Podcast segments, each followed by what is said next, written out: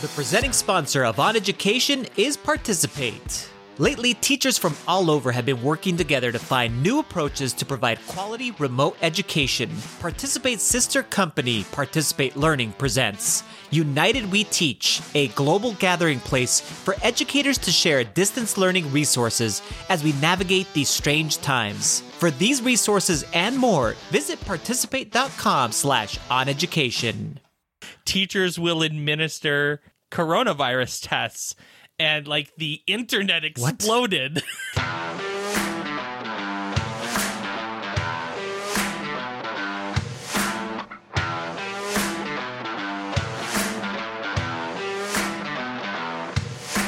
Welcome to On Education, part of the On Podcast Media Network. My name is Mike Washburn. And I'm Glenn Irvin. Friends, we have an awesome pod for you today. We will discuss the importance of transparency with educational influencers, whether school reopening plans will fail, and our guest this week is innovative educator and CEO of Ready Learner One, Micah Shippee. It's funny, we took a we took a week off. We we had a guest lined up and it it, it didn't work out with scheduling.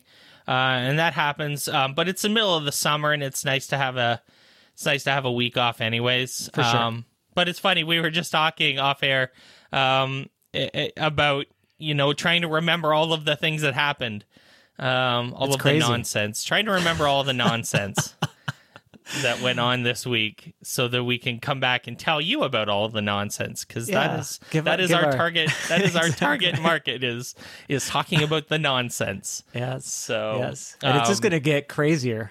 Each week, there's going to be just more and more buildup of things as as more schools start reopening. It's it's going to be it's going to be intense. So we're going to have to cover it week by week.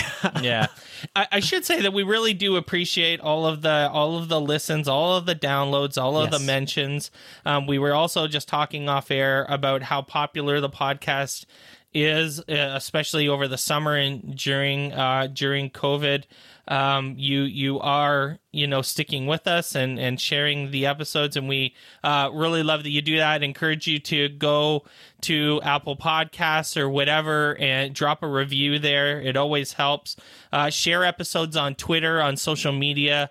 Um, that's super helpful as well um, and you know we think we're we're working hard for stuff and we have it's more than just glenn and i. It's uh, we have a team and we're all kind of working together and having great we have this like great twitter dm group where we have really good conversations where you know the ideas for the podcast get framed for the week um, with with uh, with the folks there. And um, you know we just want to thank everybody for listening uh, and and and sharing this space with us and being part of a community. We I, we do have some interesting ideas for the fall. We, we're going to bring back on education live because that was actually pretty popular uh, when it was on. Uh, it was kind of we did a little bit of a test uh, there in the spring and i think that it's something we should definitely do as we come back um, our our Twitch show on on the Participate Twitch channel. Um, so lots going on. I, I I don't know what what you've been up to, Glenn. I know you're getting ready to go back to school probably in a in a couple weeks, if not now. No, when? no. No, it's after couple Labor weeks Day. still. So, no, it's after Labor Day. So, we're Yeah. we're waiting. We just received the Let's not push it, right? Department of Education and the governor's uh, notice of what we're going to actually do, and and it was interesting. I mean, it was a definitely not a a uh, a declaration of what everybody's going to do. Instead, it was a you need to figure out what the numbers are within your specific county. Um, and the counties, maybe there's multiple counties that your district resides in, and use that information to start a conversation basically of where what level you should actually start off at whether it should be just completely virtual or whether you should have a combination of different things. Um, and I, I i really love that but it also puts a lot of pressure obviously on superintendents and administrators at a local level. And then as i've seen even in minnesota there's already there's a lot of politics that then get involved with school boards uh, uh, possibly overriding the decisions that superintendents make um, basically for the safety of kids so that's going to be interesting to see how all of that plays out. And that's currently happening in one of our largest school districts in St. Paul. So it, I love that the governor put it back out with all of the information and support. Basically, they said, we'll support every single one of your decisions. We'll make sure that everybody's going to be safe. You're going to do it this way, you're going to reopen. But um, we're not going to force you to do X, Y, or Z because it doesn't make sense. Even within Minnesota, there's such a vast Yeah. difference of Yeah, yeah, yeah. what the infection rates look like. a lot of these midwestern states are super complicated, right? Because Yeah. uh, because there's like and Minnesota actually might be the most complicated of all of them in that there's a couple like really large cities, Yes. right? Um, and then a huge amount of rural spaces. Rural. Yes. Like like it's Minnesota's pretty complicated because of the difference between, you know, um these rural spaces and, you know, Minneapolis, which was also the epicenter or at least the beginning epicenter of the protests and stuff Oh, yeah. like that yes. uh, with George Floyd. I mean, so so you have, um, you know, a lot of diversity in terms of the situations that are happening in different places. Yeah. I I can't imagine any like one size fits all policy would work in a place like Minnesota, frankly, at all. Yeah, and too many of these states governors have made those types of big decisions Yeah. and said, "Yes, we're all reopening, et cetera, whatever it might be." And we'll get to those articles in a little bit as far as what's happened already in certain Yeah. certain states. Um, and it just it doesn't make any sense if you're not using the data that's number one currently available to you. So within the last few weeks, to then make those decisions locally, or at least have those conversations. You don't basically on the thing. There's a grid where it says if you have this many infections per uh, ten thousand, it's a it's a factor there, and then it it grades them and says, okay, you can fully reopen, you can do these things, but we only want we want you to know that this grid is just a a, starting point of a conversation. It's not we're not telling you you have to do this, but it's what you know. It's a good place to start the conversation. So, really, um, it's crazy. My wife is already looking at me like going like why are you attending all of these meetings? Why are you doing all this stuff during the summer? Because i usually don't do a ton of work as far as the summer. We're already doing all of our planning uh, professional development doing a ton of work uh, uh, in the summer because we know there's a lot of work to do no matter which plan we decide to implement this fall. So and i know a lot of other uh, people are in the same category a lot of educators. Our um three to five hundred Canadian active regular listeners would be a little pissed at me if I didn't mention um, that the Ontario plan has also been released since we last spoke. Um, and uh, unlike what you just said, um, Ontario did basically mandate for the entire province.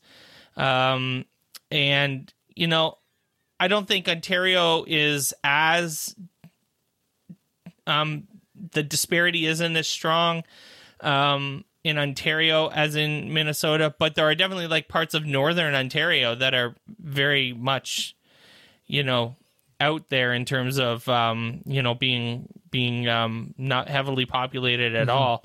Um, but you know, ninety percent of the population of Ontario is within, you know, uh, that you know on the shore of Lake Ontario. So that's where most of the people are, and then an hour north, which is where we are.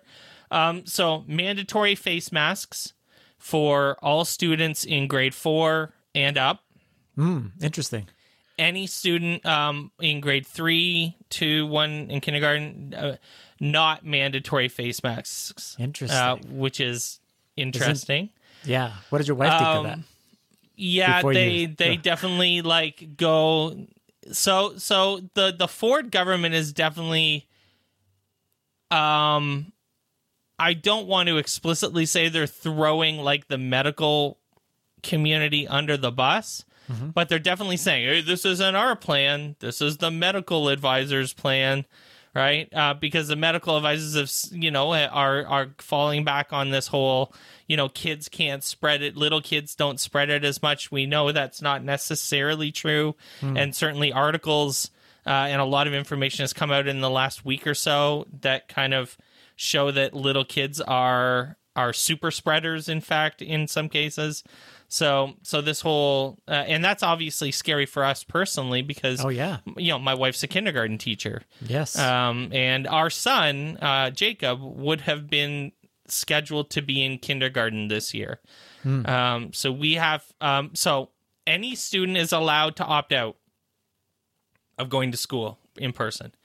Um, okay. They can choose so parents are learning, parents right? are allowed to say we're going to keep our kids home. Same plan here. Yep. They will be they will be given an online teacher, so it will not be necessarily their school teacher. It may not Mm-hmm. even necessarily be attached to that teacher. May not necessarily even be attached to the school that they would have went to Normally went to. Yeah. it will be there will probably be a pool of online teachers um, that then get assigned a certain amount of kids um, and um, you know so you can opt out um, what else so the biggest the biggest thing though the scariest thing is um, and this this goes back to a, a pretty strong fight that was happening during you know the strikes and all of that stuff um, back last year is that they are not the Ford government is not reducing class size.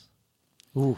So, um, you know, even in the so they're basing a lot of their um, rules and guidelines uh, from the Hospital for Sick Children, which is kind of the the, the major um, kids hospital institution in Canada. Okay. Um, it's based in Toronto.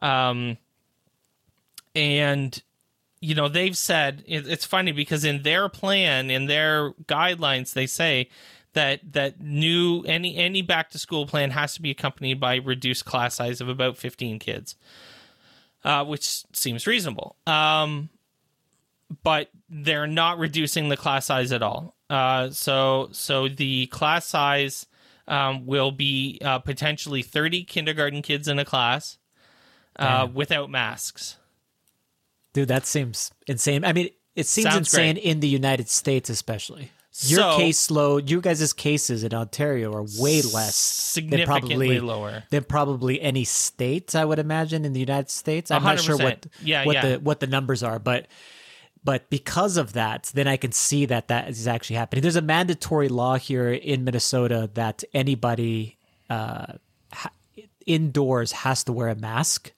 So that includes schools. So that believe- includes all of our students, Yeah. include uh, K through 12. So that's going to be an interesting component because we're, I mean, I, I, you know, that, that we're uh, having our kids have to do that.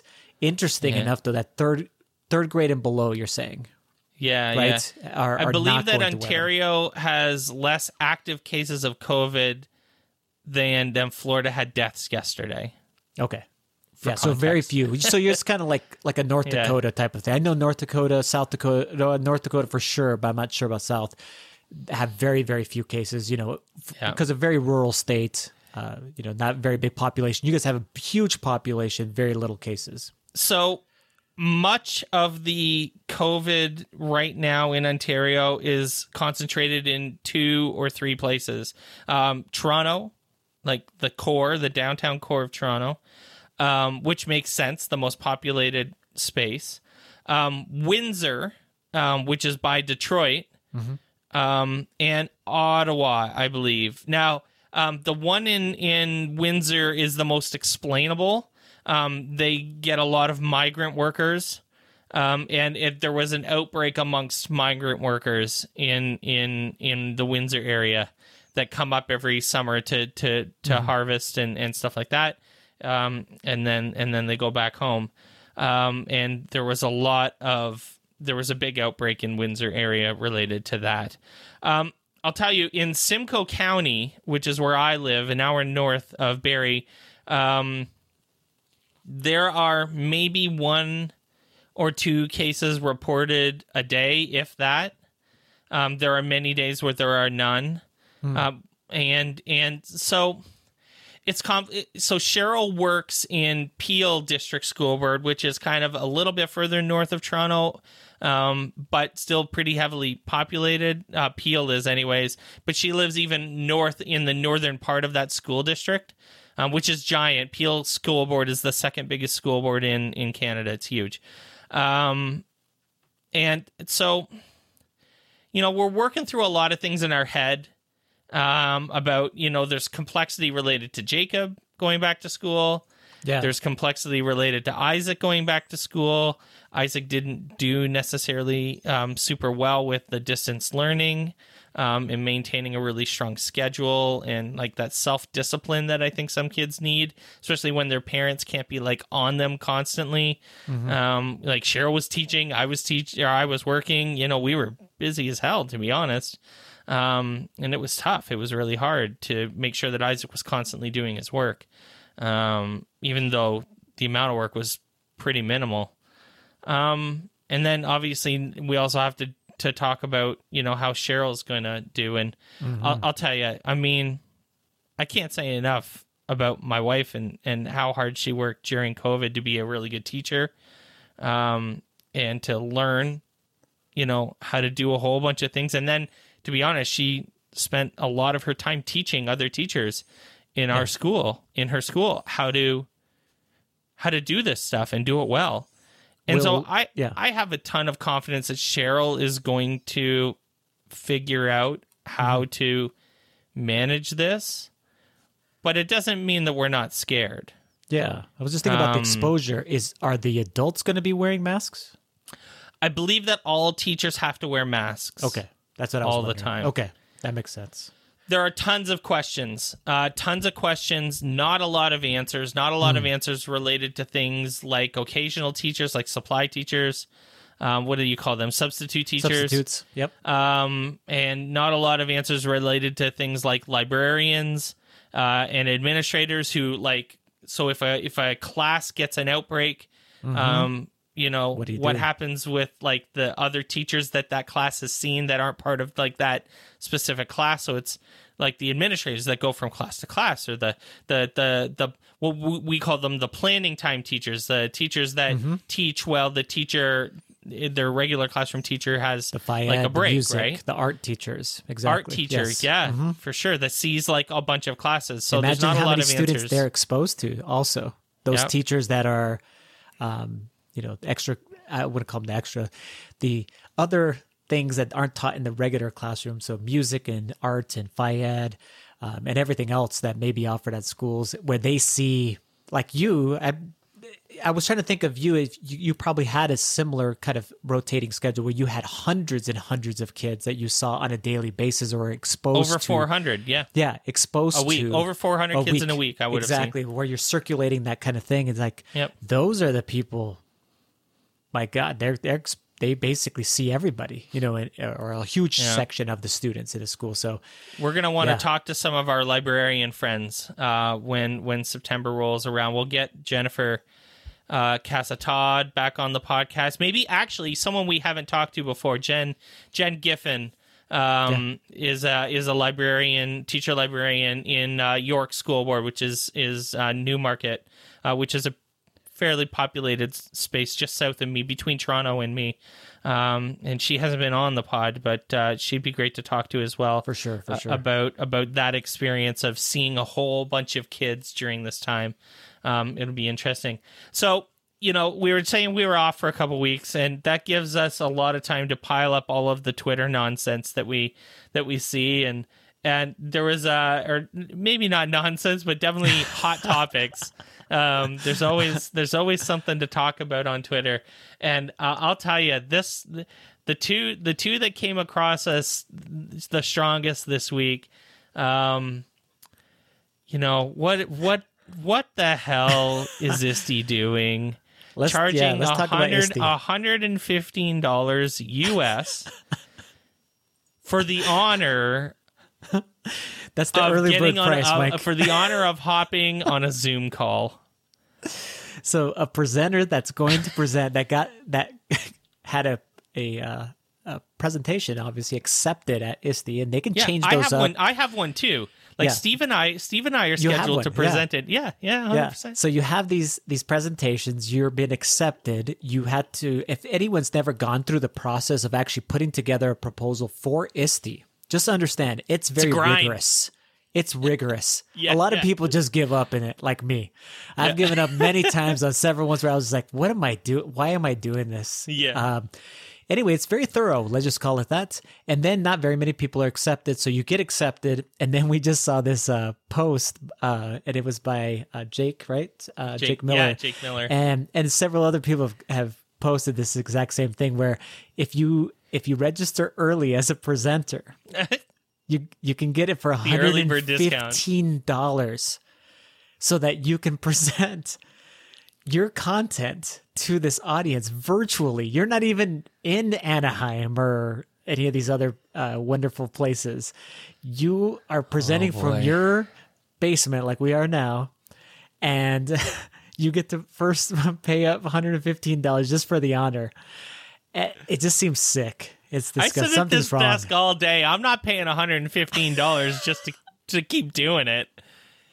And and I'll tell you, Ah. I have I have a lot of ways to get an audience these days. I don't need I don't need exposure Oh, um, this is or whatever the heck you know you can use to justify presenting at ISTE. Um, I I don't need that anymore either necessarily. Um, you know, so Yeah, it I mean, seems we- ridiculous. We, always thought that charging presenters to come to conferences was ridiculous to begin with. I hate that. Yes. And so the idea of charging presenters to, to to charging them to go on a Zoom call for them, pay us to work for us is It doesn't make any sense. beyond stupid. Beyond stupid. Yes, I don't It's get it at so all. it's it is the height of ignorance. um, that you know, I'll tell you, it the cognitive dissonance of of ISTE talking about supporting teachers and then and then doing something like this is just it makes my head explode. Um, It's- so it doesn't make any know, sense. if, if I, I'll tell you, I'll tell you, I, if I am doing this, so I've already communicated to the people that I need to communicate to that I am not paying $115 out of my own pocket to do this. You know, if, if, if, if you want me to, to do this, you know, feel free to pay You need to pay and I'm happy to because I was doing a session on behalf of someone. Yeah, yeah. Um, That makes and, and sense. so they can pay, um, but I don't need the the joy. It's it's not a joy and honor. It's uh it's work and it's um it's hard work in a lot of cases, and I I can find ways to reach the people that I want to reach with that similar message, and frankly, I am um, reaching the educators that I think I want to reach with the similar message. I, I um, was just thinking about that with the platform that even just Twitter provides, and many people just sharing all of their resources, putting together Yeah. YouTube videos, etc. You know, I- much I'm less on Twitch every Yeah. every day at 9 a.m. Friends, Yeah. I'm on Twitch. much less someone like you where you actually have a platform to be able to do that but i'm just thinking about like some of these uh you know people that present at many conferences how could you d- say or even just if you if this was your first ISTE and you got your a presentation accepted that's a huge freaking deal so you want to present yeah, I Um, get it. but to pay a hundred and fifty to, to have to charge someone to do that, I just seems so wrong. I I don't get it, and I don't. I, I understand that at big conferences, like there's one of the things that they have to do is justify the venue, all of the extra costs, all of this kind of stuff. It's expensive. But on this, in a virtual setting, I I don't know how you can justify those expenses. I'm sorry. There's there's ways to do this, and we know of many many ways, as we've uh, you know you specifically know of many ways to be able to host conferences with large numbers of people and be able to pay for premium accounts of let's say Zoom or whatever might be, and it's not that much money not not to be charging then your presenters to. So that's why i said it just doesn't make any sense financially whatever might be and especially doesn't make sense in this time period what we're going through right now. You still want to have the conference? Great. Make it free for the presenters minimum and super cheap for anybody attending. I mean the prices were still there for if you want to attend people if you're a member of ISTE, $145 it's like what I, uh, I I don't get it. I'm I'm not gonna be paying the 145 dollars. Or actually, I'm not a member of ISTE, so I would actually be paying 155 if I pay by October 1st. No thanks. I, it's not worth it to me. There's so much value right now of so many valuable things that are happening out there that are free. For example, your daily uh, PD sessions that you guys are doing on Yeah. Twitch for free. It's not like someone has to pay to do that to to go attend. You're learning tons from super professional educators that are doing stuff right now, highly innovative things in their classroom, and they're eh, you can ask them questions anytime. You Yeah. know, it's like you want to talk to Steve Isaacs about what he does. Jump on there. You want to talk to Yeah. Mike about all kinds what ideas you're running through your head. You know, I don't 9 know. I, 9 I never understand it, man. Twitch.tv slash inside participate. we will not charge you $115. Oh my So, god! I mean, So that was one of the friends. that was one of the things, and then So it's a money, it's clearly a money theme. yes, it's a money thing uh, because the next for one the, for the pod. was super frustrating me, and you wrote a uh, an actual post about it. I just was doing DMs because I was just ranting uh, in the DM chat. But basically, what I can't currently stand right now, and you actually put it in eloquent words as far as you know, uh, uh, putting it out there as far as in a tweet, is people that are considered educational influencers. So people that have thousands and thousands and thousands of followers. Some of them are friends. Yeah. To suddenly like make some kind of declarations about a specific company, product, whatever it might be, but net, don't ever say that yes, you are actually getting paid to do that. So several times. Now this started this started happening a while back. You know who i'm talking about that about four to six weeks ago i showed you a post by somebody who said something to the effect of google slides are so passe. Now i'm moving on to microsoft powerpoint blah blah blah. And i'm like that's so gross. It's like you it it's true. It, there's a there's a discussion to be had whether or not slides or PowerPoint, which one is best for what settings for our students for teaching, etc. There's a great discussion to be had. But to suddenly post that and have always been this kind of Google guru person and presenting and blah blah blah, and all of a sudden you just make a switch, but you didn't say why you did that. And I it, it, was it was obvious to some of us on the internet where we're like, oh, something must be happening here. Some money must be exchanging hands. Some opportunities must be presenting themselves, which is great. Fantastic for you. Yeah. But state that. You know, I've decided to join Microsoft's team because they're innovative. They're fantastic. You know, talk about the reasons why. Sure. Don't have a problem with the sponsorship. How? I mean, No, that's what hey- we do. Hey, hey, friends, go to participate.com and then right away go to GoGuardian, please. Please Yes. do that. Thank you. Bec- but we're out front with it, and we say these are these are the thing the people that uh, are uh, supporting and sponsoring uh, financially the podcast itself.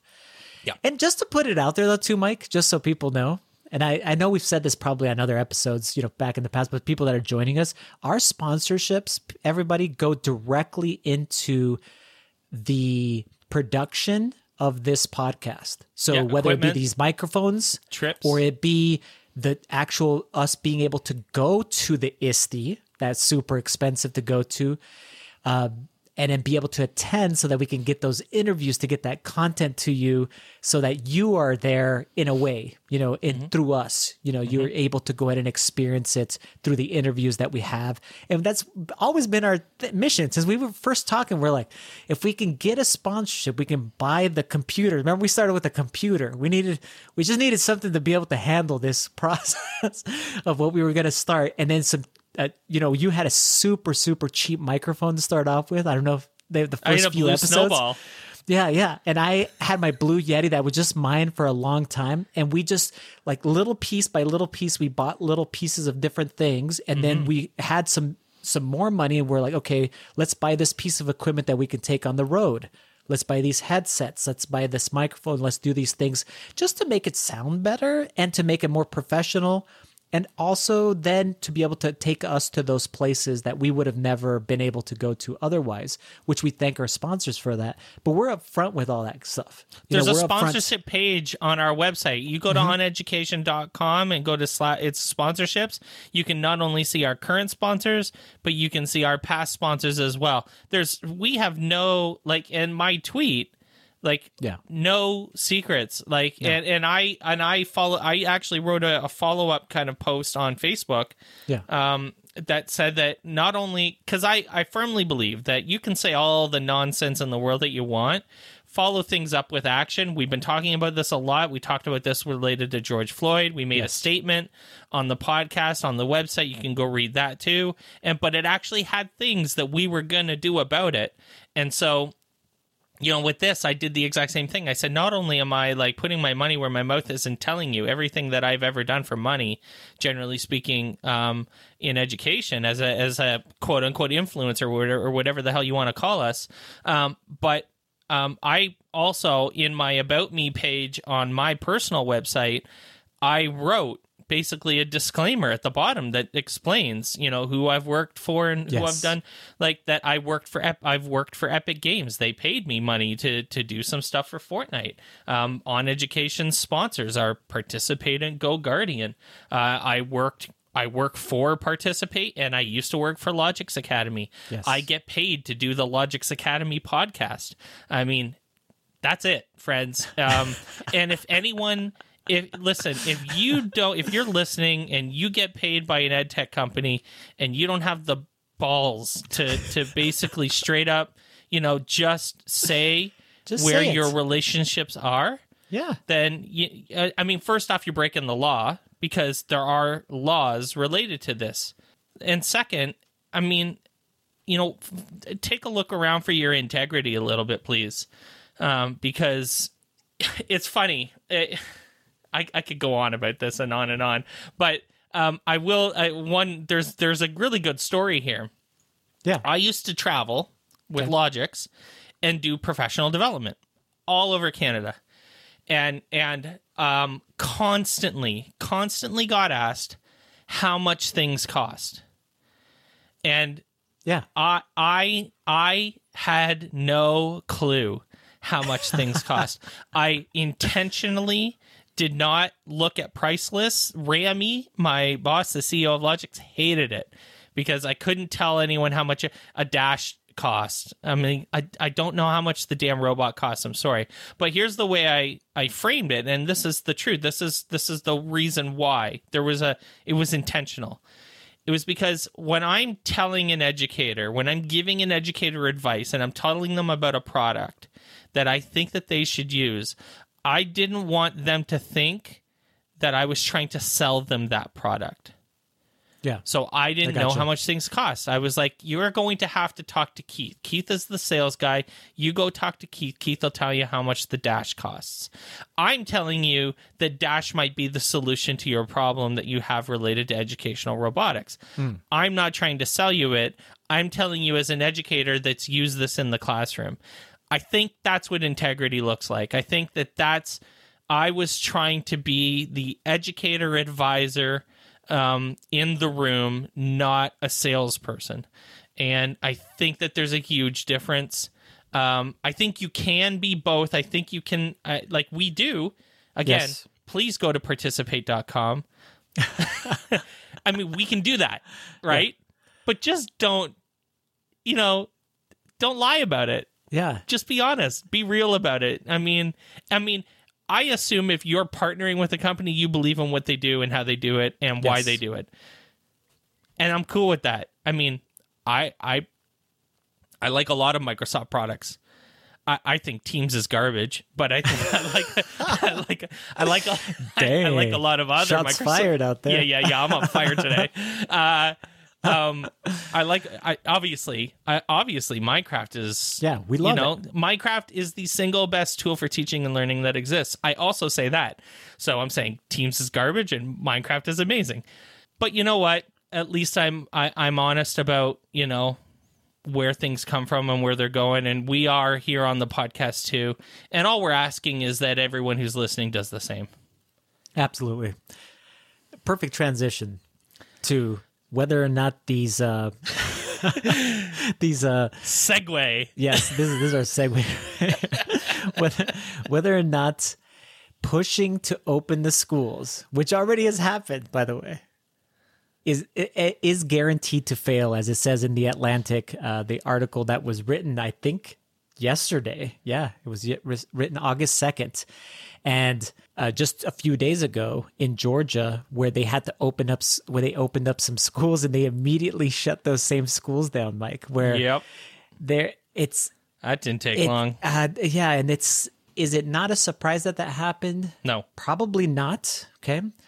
But I think it is surprising some people. I, I believe I think they're it's finally waking up some people. You know, as far as is especially um, people who were maybe not believing in everything or maybe just didn't you know really say you're saying eh, you're saying those words really nicely these these things might be just going away whatever might be and oh, and what i what i am envisioning though as this article basically states is that how bad can this really get as far as this opening and closing of all of these schools that are going to happen? Because some big states like Florida, I believe, um, uh, has has stated that they will open face to face, and some other states have have declared that also. And what's going to happen? basically in these next few weeks and that's why i was talking about at the top of the show is, is saying i think that each week we're going to hear more and more devastating stories uh, as people open up. And I think we're hopefully being able to go ahead and learn from those things as our date for opening is after Labor Day. Thank God Labor Day is so far out for us this year. Um, I think it's we don't even start back till September 8th or 9th or something like yeah, that. Yeah.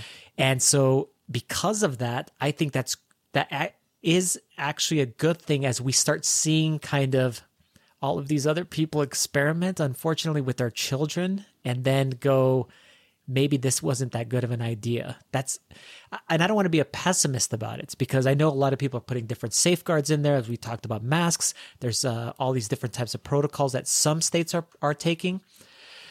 But I don't know if it's going to be enough. When you have that many um, people in one place, it's the thing that we that has been said since the beginning. It is the the virus spreaders, the way that this actually can go ahead and, and be uh, pushed from one person to another and then big groups and and and it it basically you know how bad can it actually get? Where i think we're going to find out in the next few months and that's crazy. And i think each week we're going to be reporting kind of like what's the next articles. You know we have a list honestly everybody we have a list of articles already in the first few days of people opening their schools, and already we have all of these crazy, sad stories of of governors basically saying, "No, you will open schools," and then the superintendents having to try to do their best as far as to keep everyone safe and we all know that that may not be possible in with the cons- the constraints that we have the space constraints and all the yep. types of things that uh, not enough PPE etc so there are there are places times just just just like the solutions and how different they are from each other um, there are places that will probably be just fine. Yes. Where it'll be complicated exactly. it will be exhausting it'll be frustrating but you'll get by. It'll it'll be fine. It'll be what it is. It'll be the hardest teaching year of your life it'll be a great story to tell 10 years from now maybe. I don't know uh, about resilience and and you know the fact that teachers have to endure so much stuff and become nurse be, that year that you had to become a nurse as well in addition to all the other jobs that you did. Yeah. um you know but with biohazard equipment too. Right. i mean if you think about the equipment that we're going to be wearing to protect ourselves basically we're protecting ourselves from biohazards. It's like wow that's a new level of of teaching commitment and administering. Uh, I mean, in in Ontario, the the public health official, the the head public health official in Ontario, um, said super casually, like like off the freaking cuff, and it's like, did you just say what I think you said? She said, Oof. teachers will administer coronavirus tests and like the internet exploded. it was like, did you just say that teachers are going to give students coronavirus tests? Like, No. how many lawsuits do you want? I mean, seriously, it was just the craziest thing Wow. I'd ever I'd ever heard. Just totally like it was off the cuff, and it was like uh, she better walk that one back a little bit because, hey, newsflash, teachers aren't nurses. No. And we're not law enforcement either, people. You know, I'm just thinking all the things that people have decided that we can do. We, we can carry guns to go ahead and, and protect our schools. We can give uh, tests, biomedical tests. Imagine that stuff. You're like the training that are all of our amazing nurses and doctors and medical professionals around the world and how how much medical training you have to have to do that correctly and to make sure that you're safe as well as your patients and saying that some teachers are going to be able to oh god it's just Isn't that insane something? it's Isn't that crazy something? yes So so there are there are places that'll do this just fine. There are places that will be absolute nightmares. And Yes. again, I said it last week, I'm going to say it this week. There will be students and teachers who will die. I know. And and that's going to be horrible. I mean, and I mean, we like I said, we don't want to be pessimists about it or being like we're not being. I don't think we're being Realist. overly dramatic at all. Be either. realist. Yeah, I mean, this is it's real and it's here, and each week we're going to report whatever what the next, you know. The yeah, listen, friends. If you were if you were listening to us for rainbows and sunshine, I don't know where the hell you got that idea from. I I, I mean, we're gonna have to have a rainbows and sunshine segment, Mike, because it's gonna be you know how that local or the news segments. I don't know. they do the same thing in Canada, but they give you it's a 30 minute newscast. They give you 29 and a half minutes of devastating, horrible bad news, and then squirrels the- on boats for 30 then seconds. Then the last 30 seconds is this nice, beautiful cat- cat story of, memes. s- of someone that did something beautiful and amazing for other people. you know, uh, an amazing lifting up story, just so that you don't go and go, God, We're gonna need to world is- recruit someone on our team to find like Yeah. a We need a toxic great po- story. toxic positivity story. Yeah, we need a positive story at the Do we? at the end of each at the end of this segment each Oh week as we start delivering uh what doesn't look good. I mean, uh doesn't look good and it's it's going to be it's going to be this whole year. It's not going to be, you know, we're we're going to be talking about this through basically next through this entire school year, the Yeah. 2020 21 Listen. school year. we'll bring you stories of how teachers have kicked ass Yes, working sure. through this. I promise you that because that's the one thing that we know is going to happen in some of these places. Uh, we'll be telling you those stories because those are the stories that deserve to get told Mm-hmm. as much as all of these hard things that we're saying are and talking about, you know, we still have tons of com- friends. We have tons of conversations to have about, um, you know, race and diversity and equity in this country, in in this continent, and um, you know, those aren't going away. And you know, we made promises to talk more about those things, and you know, those conversations are are coming and are still happening. Um, you know, so just because we're talking about the coronavirus this week doesn't mean we're not still making plans to keep those conversations happening too. Um, but we will um, make a point also to tell you about the teachers that are overcoming Yes. um, these incredible hurdles and obstacles just you know and put in you know crazy situations just so they can teach kids. Um because i think you deserve that For sure. story as well. So let's uh let's I, i'm not gonna say let's stay positive. Let's just stay real. Let's just keep having those those conversations. Um there are a ton of articles. They're all relatively about the same thing about how scary it is to uh to to you know everything that's happening uh, stories from all over the place we'll put a bunch of those in the show notes um, for you to read because uh, they are uh, they are pretty interesting. Uh, we had a really great talk uh, with our next guest. He's the CEO of Ready Learner One, Micah Shippee. Stay tuned.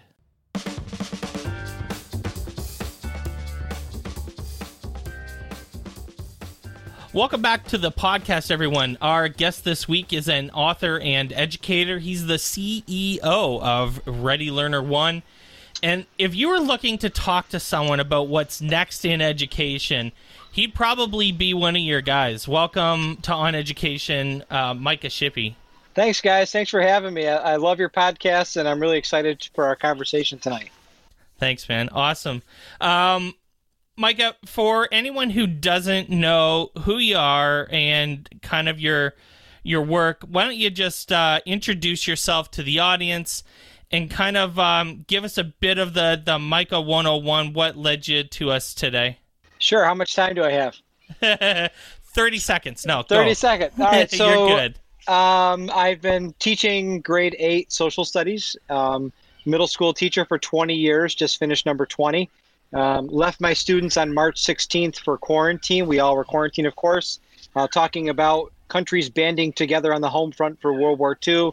And we drew some comparisons about factories in the United States and the present day world banding together to support uh, com- um, hospitals with respirators and masks.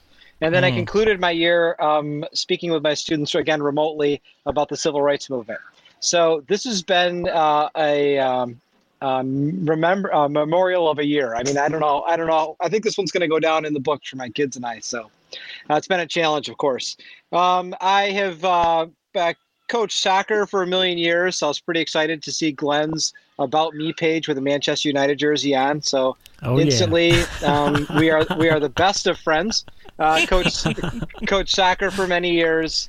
Um, I have a PhD in instructional design, uh, development, and evaluation. Um, I have a very patient wife and three beautiful kids and a dog and a cat. Uh, love what I do, and you know the latest is Ready Learner One. Love Ready Learner One, and um, this company of like-minded folks coming together to learn how to serve others in the training and learning space uh, through the most emergent tools that are can be meaningfully uh, employed by both corporate and educational institutions, looking to bridge gaps that um, we weren't ready for.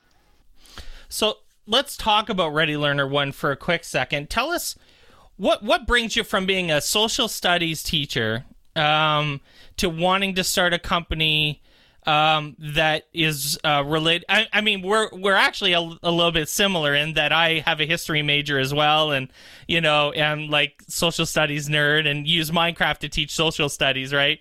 But I mean, I'd love to hear your story about your path where you go from being a social studies teacher to talking about emerging technologies um, in the corporate world as well, not just in education. What what brought those two pieces together, and take a deep dive into a little bit of the work that you've been doing with Ready Learner One.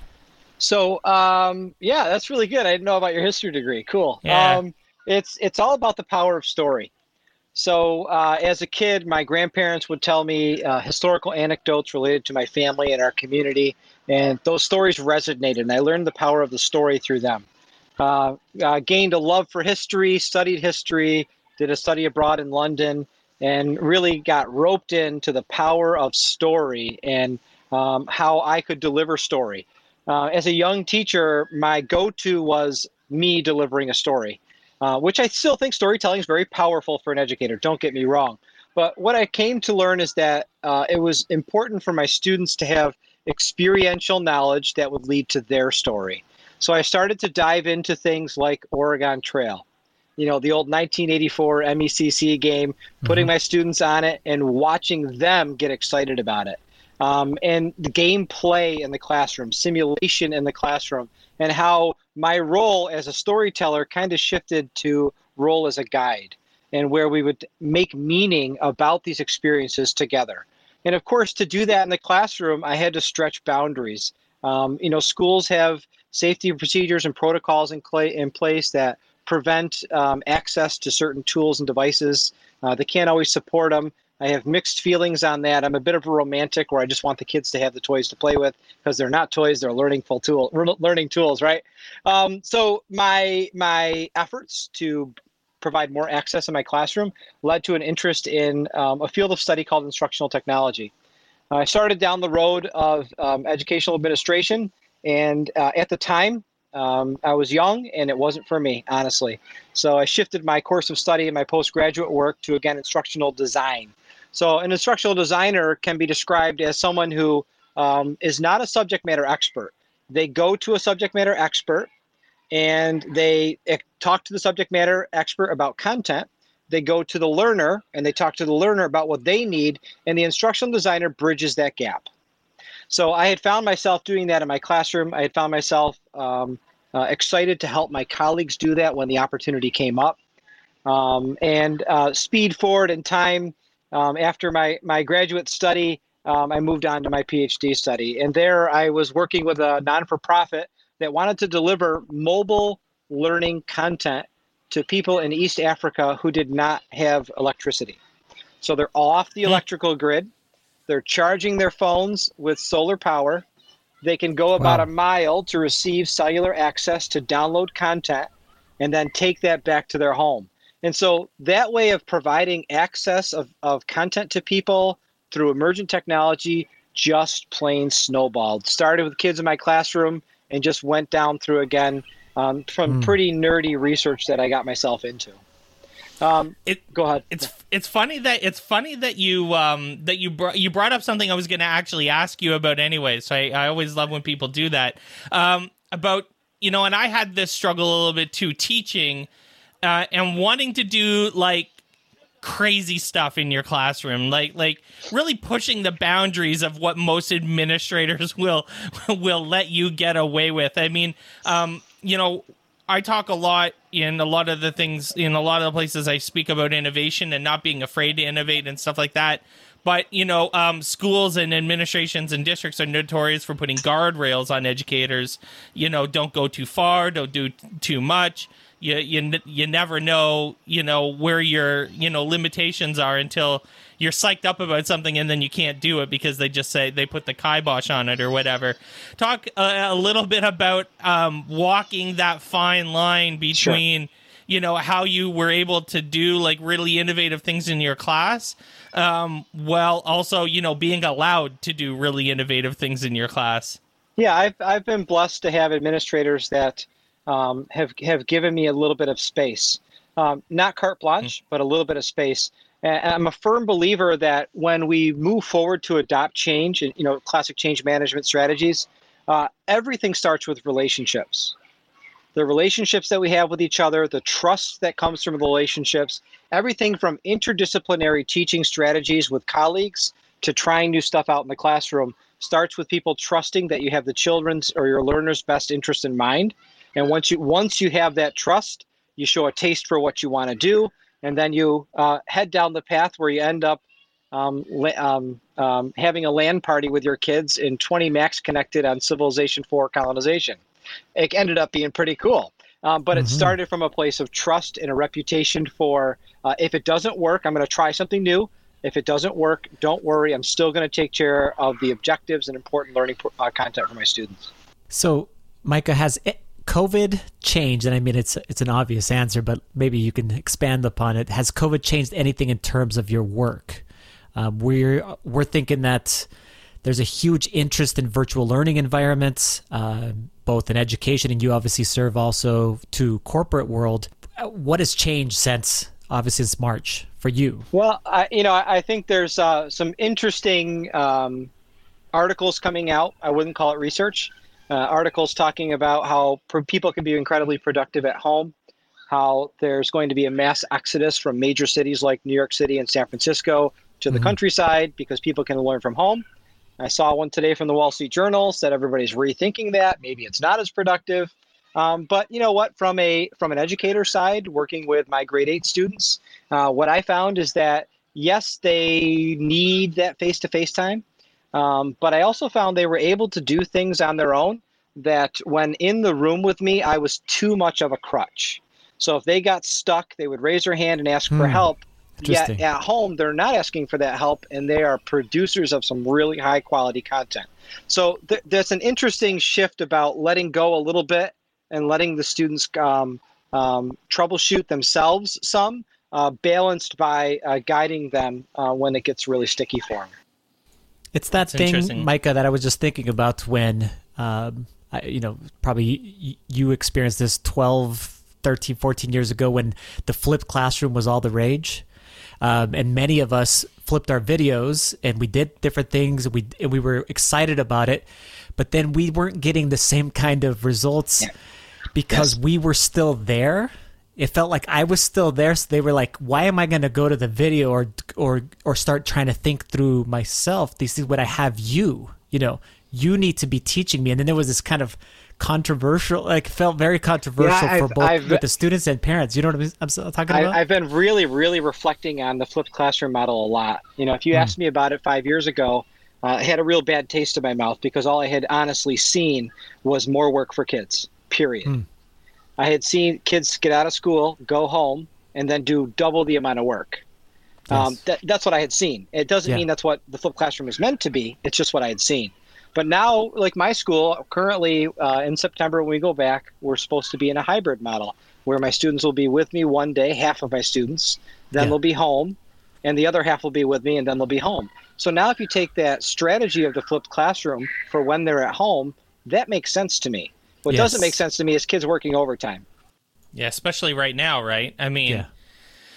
it's so it's hard enough as it is, you know, and and with parents, you know, trying to juggle, you know, working from home or you know having their kids at home or not at home and some days they are and some days they aren't in some cases and then um, in other places you know the uncertainty of whether you know the schools are going to have to shut down these kind of like I, I think these hybrid learning models of virtual worlds and virtual spaces are going to really take off. I think I, I you were actually you know what's funny? It made me thought we were in a meeting together a couple weeks ago, and you told me about a space, and I can't remember the name of it, but I'm hoping you remember what we were talking about. A meeting space that happened in in VR that you could like have actual meetings with like yeah. a whiteboard and stuff.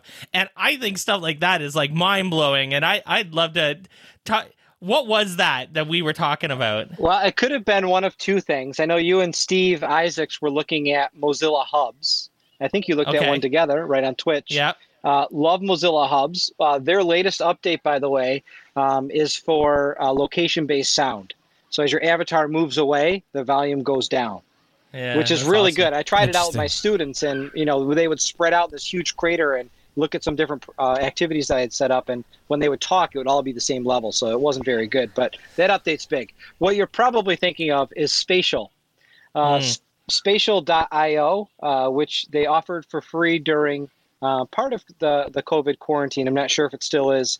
Uh, allows users to enter through a laptop, uh, to enter through a VR headset, or to enter through um, augmented reality using a tool like the HoloLens.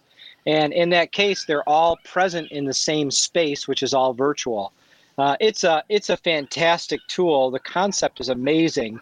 Um, the the issue we have in education is you know we have student privacy and data privacy protocols in place yeah. that that are really important for keeping our students safe and protecting their data uh, but they're not always a priority. So you know talking with spatial they're they're very interested in higher ed and corporate but k-12 is not not really high up on the priorities right now. Then you look at something like mozilla hubs and you can enter anonymously through a web link. You can add a name if you want to. There's no data being collected. Um, so is one of them perfect? Absolutely not. But the fact that those places exist and I can bring in three dimensional assets and students can explore and whiteboard and have conversation with a better yeah. sense of presence than a Zoom meeting is, I think there's some power there. So, speaking of Steve Isaacs, who actually has a little poster on his wall for the times that he gets mentioned in on education. So, Steve, you can check your name off yep. on your little on your little checklist um, for every time your name gets dropped on the podcast. Um, we should talk a bit about esports. Um, I think all three of us here agree that esports is part of the future um, and not just the future of entertainment. It's it's already there in terms of of entertainment, um, but also I think how we teach and, and learn. And as someone who thinks a lot about the future of education and technology, what do you think the future holds for teaching and learning with esports? Uh, I, you know, I my colleagues uh, Christine Lion-Bailey at Ready Learner One uh, as well as Steve Isaacs. He can make another hash mark, and Chris yeah. Aviles. Um, they're they are co-authoring a book about esports, and um, there's a lot of power in that. And one of the things that Christine was telling me was that you know esports really is the athletics of quarantine. It's the athletics of COVID nineteen, and and and I really like that. And I had you know I've done some some futurist talks about education and and trying to help people think ahead about where we're going in education. And you know one of the things that really stuck out to me is uh, how being a member of a team um, is should be part of the educational experience. Um, years ago, I, I, ran a ski school. I used to teach downhill skiing, and then I actually ran a ski school. My employees were uh, high school and college students. And I'll tell you flat out, the best employees were uh, athletes on a team sport. So now looking at team sport play through esports, we're now opening access to more students who can't make the football team or the soccer team, but they have a skill set that's very valuable in the esports arena.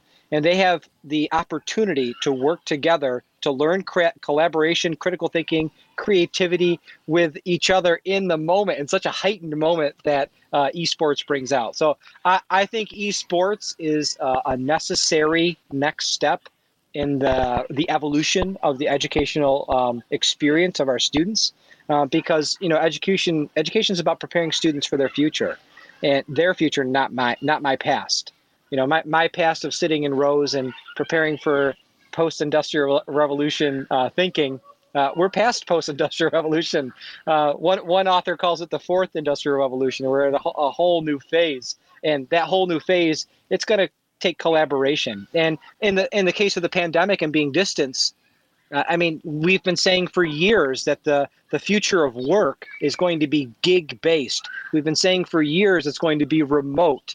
Well, now we're all forced to actually work this way. We're forced into this environment and into change, which we didn't really want. You know, it's it's disruption, and not all disruption is desirable. In fact, most of the time we don't want it. But now it's forced upon us, and we have to reflect in a manner that can positively inform future steps for education. It's funny that we actually we use the term, you know, 21st century learning and and all that stuff all the time. And I'll tell you, esports is one of the only true in my mind like 21st century learning opportunities where it's it is absolutely like the future like it's not here yet um, but we're we're starting to build on it and and it's emerging as we speak um, and we still haven't figured it all out yet but i mean we have our top people on it and uh, and, sure. and we're we're we're hmm. super happy um, that that book is coming out. I, I, was you know I got asked to to contribute to it, and and I'm psyched about that too.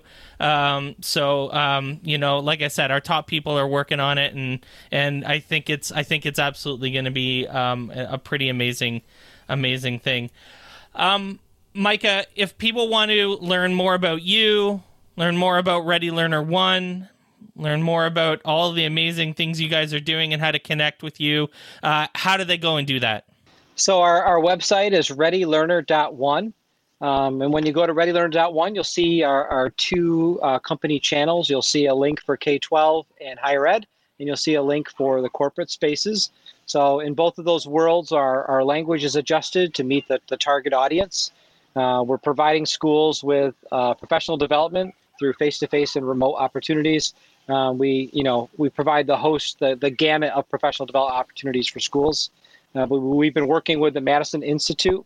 Uh, together, we launched the Changemaker Conference in July, which we had 2,000 registrants from over 30 different countries around the world. So it's a really wow. cool opportunity to uh, that we're pro- providing. We're finding a new opportunity to serve our uh, educators, colleagues, as well as to uh, open up some really great skills from the education world and provide them for the corporate space. So it's readylearner.one, and you can email me at micah at readylearner.one or Micah Shippee on Twitter. Micah Shippee, thanks so much for joining us. Thanks for having me, guys. This is great. Thanks for listening to On Education. My name is Glenn Irvin. My co host is Mike Washburn. On Education is part of the On Podcast Media Network. You can listen to this show and many others by great educators like Monica Burns, Mike Matera, Tisha Richmond, and many more by visiting onpodcastmedia.com. Want to get in touch with us? Check out our website, oneducationpodcast.com. You can tweet us at oneducationpod. Mike is at Mr. Washburn on Twitter, and I can be found on Twitter at Irv Spanish. You can find us on Facebook by visiting facebook.com slash oneducationpod. We're also on Instagram at OnEducationPod. If you're enjoying the show and think others would too, we would be thrilled if you shared it with them. please leave us a rating or review in Apple Podcasts or Google Podcasts. When you leave a rating, it gives our rankings a boost. This helps others discover the show. We want to thank our presenting sponsor, Participate, for supporting us. Check out participate.com to learn more about them. Thanks as always for listening, stay awesome, and see you soon.